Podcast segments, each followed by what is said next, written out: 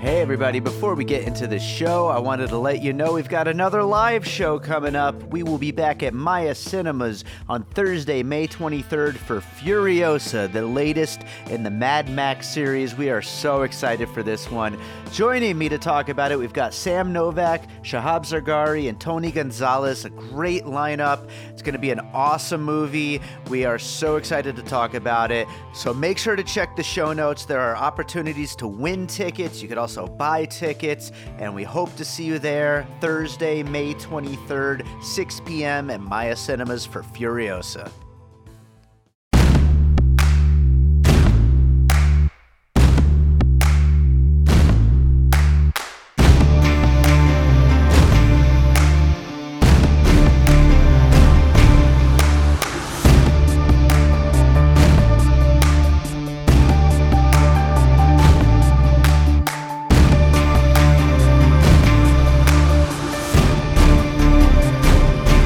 Right, welcome to another episode of Piecing It Together, the podcast where we take a look at a new movie and try to figure out what movies inspired it. And today on the show, we are going to be talking about Gunpowder Milkshake, a new action movie on Netflix. that just came out last week, and uh, it's going to be a fun one to talk about. Um, a little mixed bag as far as the movie is concerned, but um, we had plenty of puzzle pieces to get into. Joining me for this one is Ryan Luis Rodriguez from the Coolness Chronicles. Uh, Ryan's first time on the show. I just recently joined him on his show, which uh, that episode will be coming out soon. We'll talk about that a little bit in the conversation, um, but definitely we got a fun conversation coming up for you. Before we get to it, I do want to remind you, as always, to make sure you are subscribed to Piecing It Together wherever you listen to podcasts. You can rate and review us on Apple Podcasts or Podchaser. And of course, follow us on social media at Piecing Pod and join our Facebook group Popcorn and Puzzle Pieces. Uh, while you're at it, you know, if you really like what we're doing here on the show, make sure you share it. Um, sharing the show gets it in front of new listeners, and we've had a lot of new listeners lately, and I am just so happy to see all those new people joining, all those new people listening, uh, getting a lot of feedback as well, which is great. The more feedback, the better. I, I love hearing from listeners. So uh, if you enjoy what we're doing, you know, rate and review us, but also just get in touch. I, would love to hear from you, either on social media or in our Popcorn and Puzzle Pieces group, or by way of a five star review on Apple Podcasts or Podchaser. Uh, but yes, thank you so much for being out there and listening. And let's get into this conversation about Gunpowder Milkshake. All right, so today we are going to be talking about Gunpowder Milkshake on Netflix, and joining me is Ryan from the Coolness Chronicles. Ryan, how's it going? It's going pretty well. How are you doing? I'm good. I'm good. Uh, as we were just talking before I hit record, uh, it is it is a uh, a crazy weekend for me. Uh, recording a lot of podcasts, watching lots of movies, but um, this should be a fun one to talk about. I, I said to you before, like this seems like it's going to be kind of an easy one to jump into. It kind of wears its inspirations on its sleeve, I think. Uh, so it should be a lot of fun. Yeah, it's it's definitely made of pieces of other movies. Yes, kind of like secondhand. Yes. So it's it's fitting to talk about inspirations for this. Absolutely. Well, before we jump into Gunpowder Milkshake, it is your first time on the show, so uh, why don't you tell our listeners a little about you and your podcast? Sure. Uh, I do the Coolness Chronicles, which is a uh, kind of semi serialized uh, deep dive into the coolest movies and TV shows uh, ever made. I just wrapped up a year, or not a year, three years on Mystery Science Theater, about 100 episodes. Wow. Uh, and by the time this drops, I will be starting a new year long season on Airplane, where that will be the second episode. And then I'll talk about the movies that inspired it and the movies that it inspired and do nice. that for an entire year. That sounds like a lot of fun. I, that is uh, really, really cool. And yeah, and I just recently recorded an episode with you for Three Amigos, and it was a lot of fun diving into that movie for the first time in forever. Yeah, and that'll be coming up in a couple weeks after this drops. But uh, yeah, Sweet. it's exciting.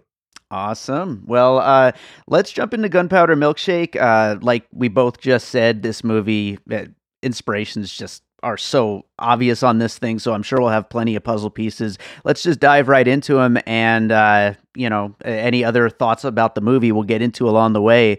Uh, but what do you got for your first puzzle piece? My first puzzle piece is pretty much uh, predictable, and that is John Wick. Sure. Uh, the concept of this kind of mythic bureaucracy with rules and code words and kind of cloak and dagger secrecy, uh, establishing a fully inhabited world that's kind of like our world, but it's plussed slightly. Mm-hmm. Uh, you can see the influence, especially with like the diner, that is kind of the focus in a lot of the movie. Uh, is basically the Continental Hotel from the Yes. John Wick series. Uh, little less kind of uh, comic booky and a little less kind of uh, almost fantasy, but there the influence is is clear. Yeah, absolutely. And I specifically had John Wick 3 um, on my puzzle piece list, but definitely like the whole series works as well. But yeah, I mean, you've got the library fight, you've got the, Continental uh, being their kind of home base, where eventually, of course, the final fight ends up taking place and their whole home area gets like shattered to pieces with gunfire going everywhere um Yeah. and then like you were just saying like that whole like just kind of ultra refined uh you know culture to their their whole secret assassin whatever you know Yeah. kind of kind of lifestyle. And so yeah I, I definitely see a lot of john wick in this. Also like kind of the neon lighting that will show up in some of these other puzzle pieces i think along the way. Yeah i definitely think there's a lot of john wick in this. And it's funny you know we do at the beginning of every month on piecing it together we do a uh, a, a trailer roundup episode, just like talking about some of the upcoming movies and kind of guessing what puzzle pieces we'll have for future episodes on some of these movies just based off their trailers. And Mhm. lately, so many movies we've been using John Wick as a possible puzzle piece for future movies. It's just, it's its shadow just seems to be on so many upcoming action movies. It's just, I guess, the thing right now. Yeah, when something like that pops, I guess it becomes uh, it becomes the text. It becomes the thing that everybody needs to aspire to. Yeah, absolutely. Well, uh, I will go to my first puzzle piece, and frequent guest here on Piecing It Together, Josh Bell, in his Letterboxd review, uh, said, "I refuse to believe this is not based on a Mark Millar comic book." Um, so, and I think that that was very apt. And I will go specifically with the Kingsman, that entire series. Just you know, again, kind of like with John Wick, just that that ultra refinedness to all of these uh, assassins and spies, and the way that they uh, they have their way of talking that's just like ultra cool and ultra clever, while pulling off all these super over the top action sequences, a lot of which are in slow motion. And uh, i- this movie definitely has that feel of like, are we sure this isn't a comic book series? You know, are we sure this isn't one of those graphic novels that people have been loving for years and maybe uh, people like me, just like regular moviegoers who don't read comics, have never heard of, but oh, it actually is. But um, you, you kind of have yourself questioning that as you're diving into a movie like Gunpowder Milkshake. And there's a self-awareness to it that is, Sure. but it's it's a sincere kind of self-awareness. It's not constantly winking at you and saying, "Oh, there's no reason to take this seriously." We're we're all in on the joke, folks. yes. It's it's uh it, it's very sincere in, in the way that it projects this stuff. Yes, absolutely. And it, this movie, this movie, just like both of the pieces that we've talked about so far, it it does believe in its little world that it's set up. And I think Yes. that's one of the things that's best about this movie. I, I didn't love Gunpowder Milkshake. I guess I get that out of the way right now. I, I thought it was okay. I thought it was, you know, fun, uh, kind of forgettable, but fun. But one thing I will say that is a, a major positive to this movie is that it, it believes in its own little world and it, it kind of fully sells it, I think. And that's cool. Absolutely. Yeah. So, what do you got for your next piece? My next piece uh, focuses on the the cinematography, and that is the good, the bad, and the ugly. Okay. There are multiple standoffs exchanged in close-ups of faces and kind of the tightening of the zoom lens as a Morricone-esque music plays, Mm-hmm. uh, especially like uh, whistling, which is a big thing in the spaghetti westerns. Sure. and uh, there's and, and it's it's not just good bad the ugly but there's also a little bit of like de palma in there because there's like split diopter shots that are supposed to put you in that kind of psychological mindset Sure.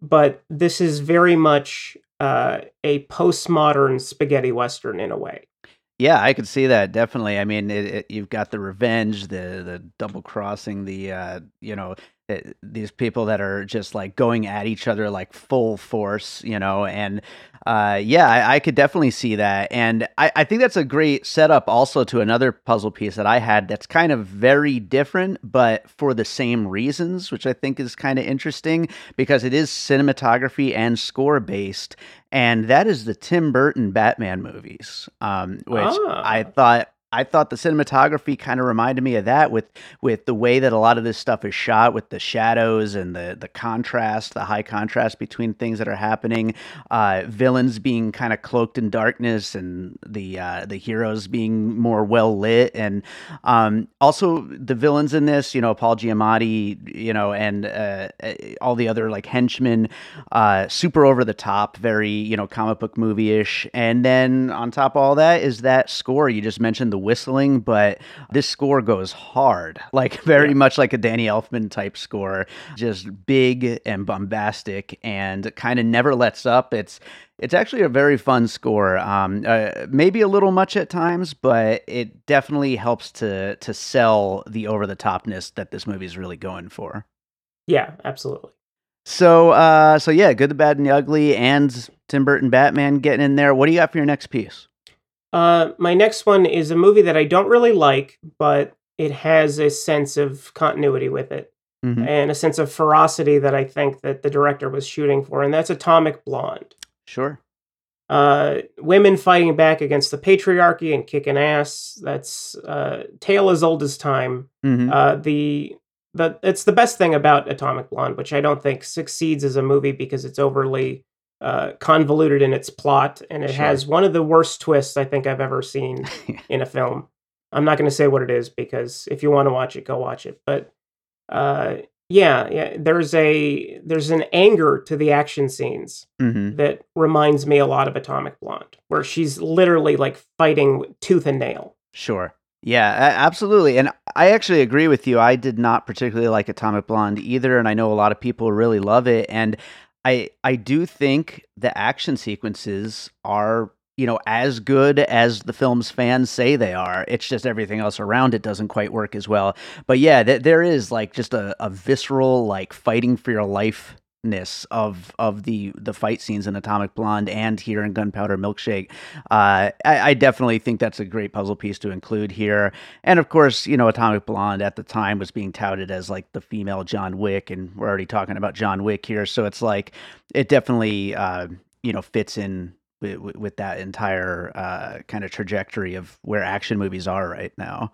Yeah, and it's uh, in being the female John Wick, it, it doesn't feel like a clone Right. It's more like this is a this is a companion piece to that. Definitely. Instead of feeling like something derivative. Absolutely. Well, I'm going to go back uh, a little further to uh, another puzzle piece here. I was just talking about Paul Giamatti. Uh, I'm going to go with an action movie that I love, uh, but specifically because of him, I'm going to bring it up, and that is Shoot 'Em Up, um, nice. starring Clive Owen, which is a uh, just absolutely we're talking this weekend about the new Space Jam coming out. I mean, this is Looney Tunes in an action movie, um, but it is so much fun. And Paul Giamatti as the bad guy in that is just a blast. And in a lot of ways, it feels like he is just kind of revisiting, you know, that kind of, uh, you know, chewing the scenery, just just really relishing in being a bad guy kind of character. And uh, so, you know, it's fun to see him. You don't really see Paul Giamatti that much lately. And uh, it, it's fun to see him just kind of chewing on that kind of character and just having so much fun with it. Yeah, tearing into it like he would as the Rhino in the Amazing Spider-Man 2. The best part of the Amazing Spider-Man 2. The rest of that movie, absolutely, trash, but absolutely. I'm glad we're on the same uh, wavelength with that. That's great. well, uh, what do you got for your next one? Uh, my next one is kind of a cheat because it's a movie that doesn't actually exist, but Ooh. hear me out. Okay. It was in development for a while, but it must be dead in the water by now, and that's the Expendabelles, Ooh, which was yeah, supposed yeah. to be the female-centric version of the Expendables. Mm-hmm. Uh, and the idea of a team of specialist women dispatching villains sounds like the elevator pitch for the Expendables. Sure. Yet it's also a perfect description of Gunpowder Milkshake. It's absolutely right.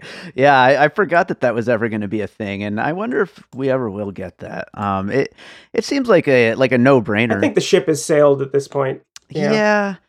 I, I probably, but you know, recently I was considering doing a uh, breaking it apart episode, our our backwards episodes on uh, the Expendables, and so I was just kind of like reading up on on the series, and those movies were like a little more successful than you would think. I mean, they're not good, but like they No. made money, so Yeah. Yeah. Especially the first one. The first Yeah. one made money hand over fist. yeah, absolutely. But by the time they got to the end, but you know, they had like you had a movie with Stallone, Schwarzenegger, and Harrison Ford. So it, it can't really be that yeah, obscure. right. Like that's that's a lot of stuff in a movie. Yeah, it really is. well, uh, I'll go on to let's see which one should I do next. Um, this is kind of just a uh, a little mini puzzle piece here, but I thought of Drive because of Ryan Gosling's outfit and the uh, the outfit that our hero here, played by uh, Karen Gillan, wears. I just thought it was the kind of similar type of a jacket and uh, set up the way that she is uh, costumed in this. That is on my list as well. It's not one of my main puzzle pieces, but that is on my list. So Yeah. I'm glad you brought it up. Perfect. There we go. Then that that works really well. So, and uh, I guess you could also uh, speak a little bit to the um, you know the neonness and stuff like that. That all is kind of Yeah. uh, popularized a little bit by Drive as well. Yeah, very neo noir. hmm Yeah, a, a lot of that as well. So what do you got for your next piece then? Uh, my next one is one that should be pretty obvious, and that's Kill Bill Mhm. volumes one and two. Yes. If we're talking female assassins getting to know their estranged daughters, we are playing in the Tarantino sandbox. Yes. Uh, considering that he declared uh, Navot Papushado's previous film, Big Bad Wolves, to be the best film of 2013, Oh wow. uh, I have to assume that this is kind of a mutual appreciation society. sure. And there's a podcast that I listen to called Netflix Original Movie. Mhm. It's really good, and they're they just did an episode with uh, Papushado as the guest, and he talked about how basically that review kind of changed his career. hmm So I have to assume that he's uh, very appreciative and showing his appreciation by uh, ch- kind of channeling elements of Kill Bill. Sure. Yeah, absolutely. There, there's um a, a lot of Tarantino in this. I think. I, I think Oh, you yeah. could speak to Kill Bill. Uh, you could include Pulp Fiction in there as well, um, especially with that diner scene. Uh, that there's uh, that's interesting. That the feeling seems to be mutual. That Tarantino loved uh, this director's previous work. That's that's very cool to hear, because yeah, you can see a lot of that influence in this movie. Yeah, absolutely. So I will go ahead to another piece here. Actually, my last like full piece, but uh, that's the professional. Oh, you know, yeah. an, a, another story of uh, of you know hit hit people. uh, of course, Natalie Natalie Portman in that as the uh, the kid who is you know going to be uh, you know growing up in this world of assassins and growing into it and you know that that's kind of the the impetus of of where gunpowder milkshake starts and then we continue to follow that character as she grows and becomes this uh, badass assassin uh, along the way. So it, it seems in a way it's like continuing that story in a way yeah, it's it's definitely part of a continuum. yeah. And I guess we should mention as well Lena Headey as the mom here, also getting her moments to shine. Um, you know, just like uh, R- Reno, uh, the, the the father figure. Oh, Jean in- Reno. Jean Reno, yeah, in the uh, professional. Yeah, and uh, also kind of reminds me a little bit. She was Sarah Connor on the Terminator TV show, and the the fierce right. protective mama bear, and that definitely plays into this a little bit. Even though I don't think anybody remembers that television show, but she was there. She Yeah. was doing it early. One of these days, I need to dig into that show because um, people who do remember it say it's the one post Terminator 2 piece of Terminator that, you know, deserves to exist, basically. Yeah, yeah. I mean, it, I wouldn't call it like a great television show, but in terms of that franchise, that is kind of like the rare oasis in the desert Right. uh, yeah. after Terminator Two. Yeah, absolutely. All right. Well, uh, what do you got next? Do you have any more pieces there? Uh, I have smaller pieces Okay. uh, that are more uh, centered on kind of little things, but uh, one of them uh, is in the climactic action scene. Uh, Angela Bassett uses hammers as a defensive weapon, Mm. and that reminded me of the Raid 2. Oh, yeah, for where sure. Hammer Girl destroys a bunch of guys in a in a subway platform, uh, or inside a subway car actually. hmm Uh, and boy, did I get excited when those hammers came out because I knew exactly what was coming and I was totally ready for it. Sure, absolutely. that is a lot of fun. I don't have any other pieces left, but um, I will just throw in here a couple of uh, guest puzzle pieces. I was I was talking to a frequent uh, guest of piecing it together, Joe Black, and he brought up DOA, which I never saw the the Dead or, Dead or Alive movie based on the video game, and Oh, okay. Debs, the 2004 uh, movie with um, Yeah. schoolgirl crime fighters. Yeah, Joe tends to bring up uh, some deep cuts when whenever he's on the show, and I, Directed by the woman who directed Herbie Fully Loaded. I did not know that. Yeah, I Yeah. never actually saw Debs. I, I was looking it up and I was like, did I see this? I remember this being a movie, but never actually saw it. And yeah, definitely never saw Dead or Alive. But um, I was always amazed she was invited to make a family film after that. I was like, really? The the Debs girl? Okay, cool. That's funny. well, uh, yeah. Any of those other uh, little mini pieces you wanted to uh, throw out there? Sure. Uh, one of them, uh, Point Break. Uh, bad guys in facially distorting Halloween masks. Sure. Uh, yeah. One of those guys getting staked uh, wearing a Dracula mask, which reminded me of Buffy the Vampire Slayer. Mm. There's also elements of kind of like wuxia with the the influence on balletic action. There's you know Fast and Furious is in there a little bit. hmm Uh, Sisterhood of the Traveling Pants. I couldn't resist mentioning in some way because I am a supporter of those two films. Sure. Uh, and you know, anytime you're dealing with any kind of sisterhood, you got to bring up Sisterhood of the Traveling Pants. Yeah. Not so much the. Divine Sisterhood of Yaya or whatever that thing is called. Right. Was that uh, actually like a spin off or? No, no, to, totally separate- separate, things. Okay. Yeah. And of course, uh, another Mark Millar uh, comic book turned into a movie, Wanted.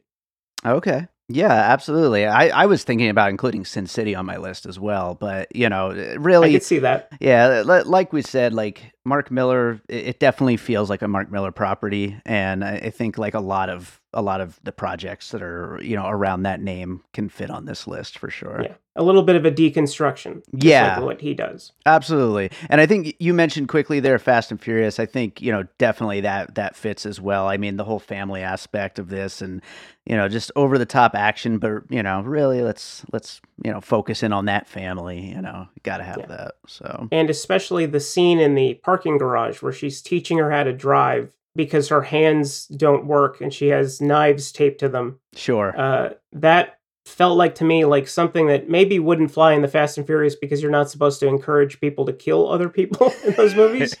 but if if they were going for an R-rated Fast and Furious, that scene would definitely pop up at some point. Sure. Yeah, that that would make sense. All right. Well, I'm going to go ahead and do the finished puzzle here and list off everything we just talked about, and uh, then we'll get into some closing thoughts. But uh, we talked about John Wick, The Kingsman, The Good, the Bad, and the Ugly, Batman, Atomic Blonde, Shoot 'Em Up, The Expendables, uh, Drive, Kill Bill One and Two, The Professional, The Raid Two. Uh, we threw DOA and Debs in there. Uh, Point Break, Buffy the Vampire Slayer, Fast and Furious, Sisterhood of the Traveling Pants, and Wanted. Yeah, a lot, a lot of, um, a lot of comic book, a lot of over the top. You know, this movie definitely inspired by the moments of of over the topness in action movies lately, the last like 10, 20 years, and it, this is just continuing that that that trajectory of of going as crazy and over the top and wild as you can go. Going pulpy. Yeah, and and pulpy. That's a good word for it as well. Absolutely, and that that's you know bringing in a lot of that kind of graphic novel, comic book energy to it. Do you think this movie was uh, successful in trying to do that, to trying to stay in that lane?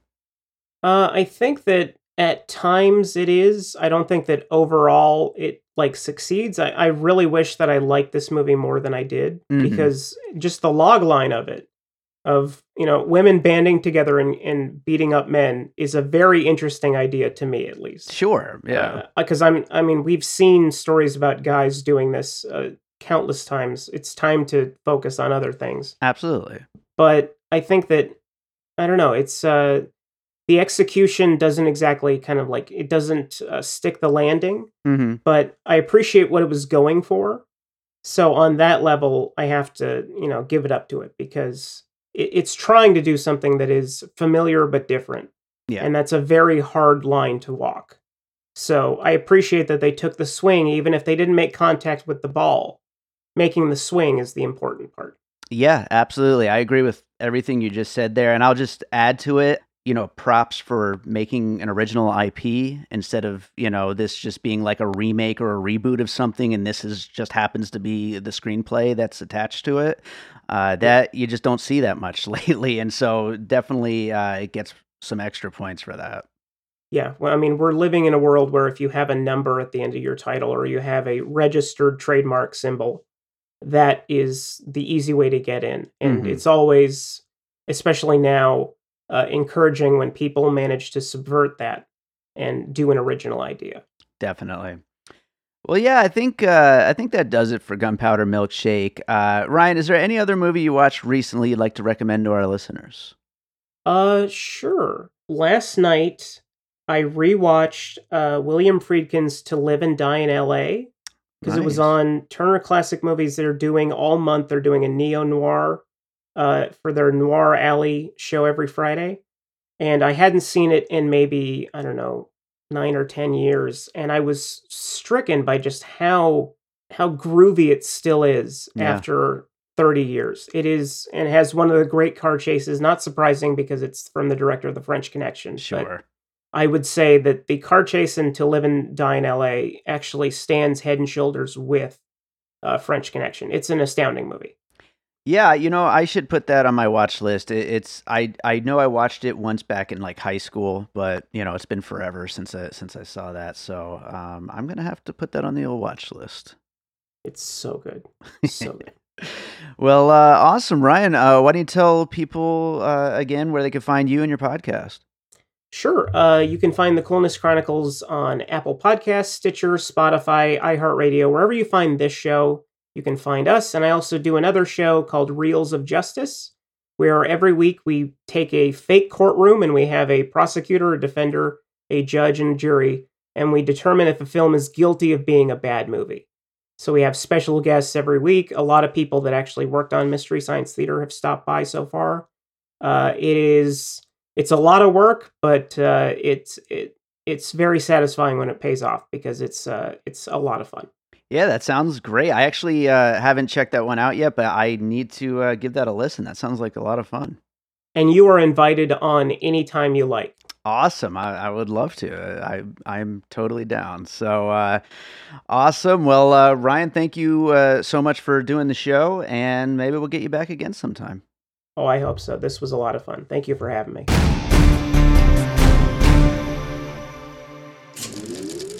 My name is Dan Delgado, and I'm inviting you to take a different look at the industry you know and love. On my podcast, The Industry, we're focusing on the lesser known stories, things that went on in the background and under the radar, or maybe just forgotten entirely. Runaway productions, insane decisions, and just overall weirdness is what's going on in this industry. And every once in a while, things do work out. The Industry, a podcast presented by Movie Maker. Get it on Apple Podcasts, Spotify, or wherever you get your podcasts from. All right, so I hope you enjoyed that conversation about Gunpowder Milkshake. Uh, it's available right now on Netflix, so go check it out if you haven't yet. And uh, make sure to check out Ryan's podcast. Uh, like we said, our Three Amigos episode will be up in a couple of weeks, so uh, make sure to check that out. So, thank you everybody so much for listening. Um, there have been so many new listeners checking out this podcast lately, and I really appreciate that you're all out there listening. If you like what you're hearing, make sure uh, that you're subscribed wherever it is you listen. And also, you could rate and review us on Apple Podcasts or Podchaser. And I would love to hear from you. So, get in touch. Let us know what you like about the show, what you don't like about the show. If you do like it, five stars would be awesome. And of course, sharing the show would be amazing. We also have a Patreon, the Produced by David Rosen Patreon, where I combine bonus content from piecing it together, early access to upcoming episodes from piecing it together, also bonus content from Awesome Movie Year, another movie podcast that I produce, and from my music career. I have a bunch of music projects in the works, and I post, uh, you know, snippets and sneak peeks of some of that stuff on there, as well as exclusive stuff that will never be released elsewhere, not on albums or anything like that, just like bonus extra tracks and stuff like that, demo versions of songs I'm planning on releasing soon.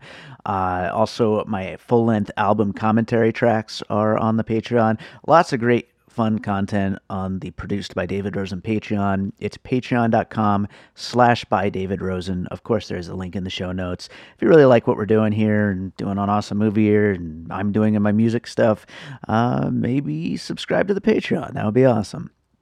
And uh, yeah, that does it for today's episode of Piecing It Together. Uh, let's close this thing out with a piece of music like I always do. And uh, speaking of music, one of the projects that I am currently working on to release at some point, uh, there will be some early access to it on the Patreon, of course, but I am planning on this being an album album that gets released, is a compilation of some music from films that I've worked on over the years. Um, you know, I, I already have a, a, feature film score out uh, for the film Beater, and I'm also I've mentioned on the show before that I'll be releasing another feature film score from a film called The Dissection Table uh, sometime soon, and another feature film score is coming uh, for another film that I can't quite talk about yet, but that is coming as well. But there's also short films that I've worked on over the years, and I'm putting together a compilation of music from short films that I've worked on over the years. And that will come at some point. I'm not quite sure when, but somewhere in the uh, career of me, uh, there will be a compilation album of some of that work. And on that album, I think this track will probably end up on it, uh, although I may uh, mess with it a little bit. A lot of the tracks I may mess with to, um, you know, kind of just build them up and make them, you know, full featured for the album release because you know sometimes you got to hold back a little bit for the sake of the scene within the film uh, but this is a short film called lido from a director uh, jonathan richter i worked on god this must be eight or nine years ago already at this point. But it was a really fun film, a really cool. It's kind of all centered around a very cool action movie twist and a really cool effect shot in the middle of it all. And uh, I felt like this would be a good fit for a film like Gunpowder Milkshake, so I figured I'd close out with this. So this is a piece of the score from Lido and may end up on this upcoming album that I will eventually release. It's a compilation of some of my film scores. So enjoy this, and we'll be back with more piecing it together coming up real soon. An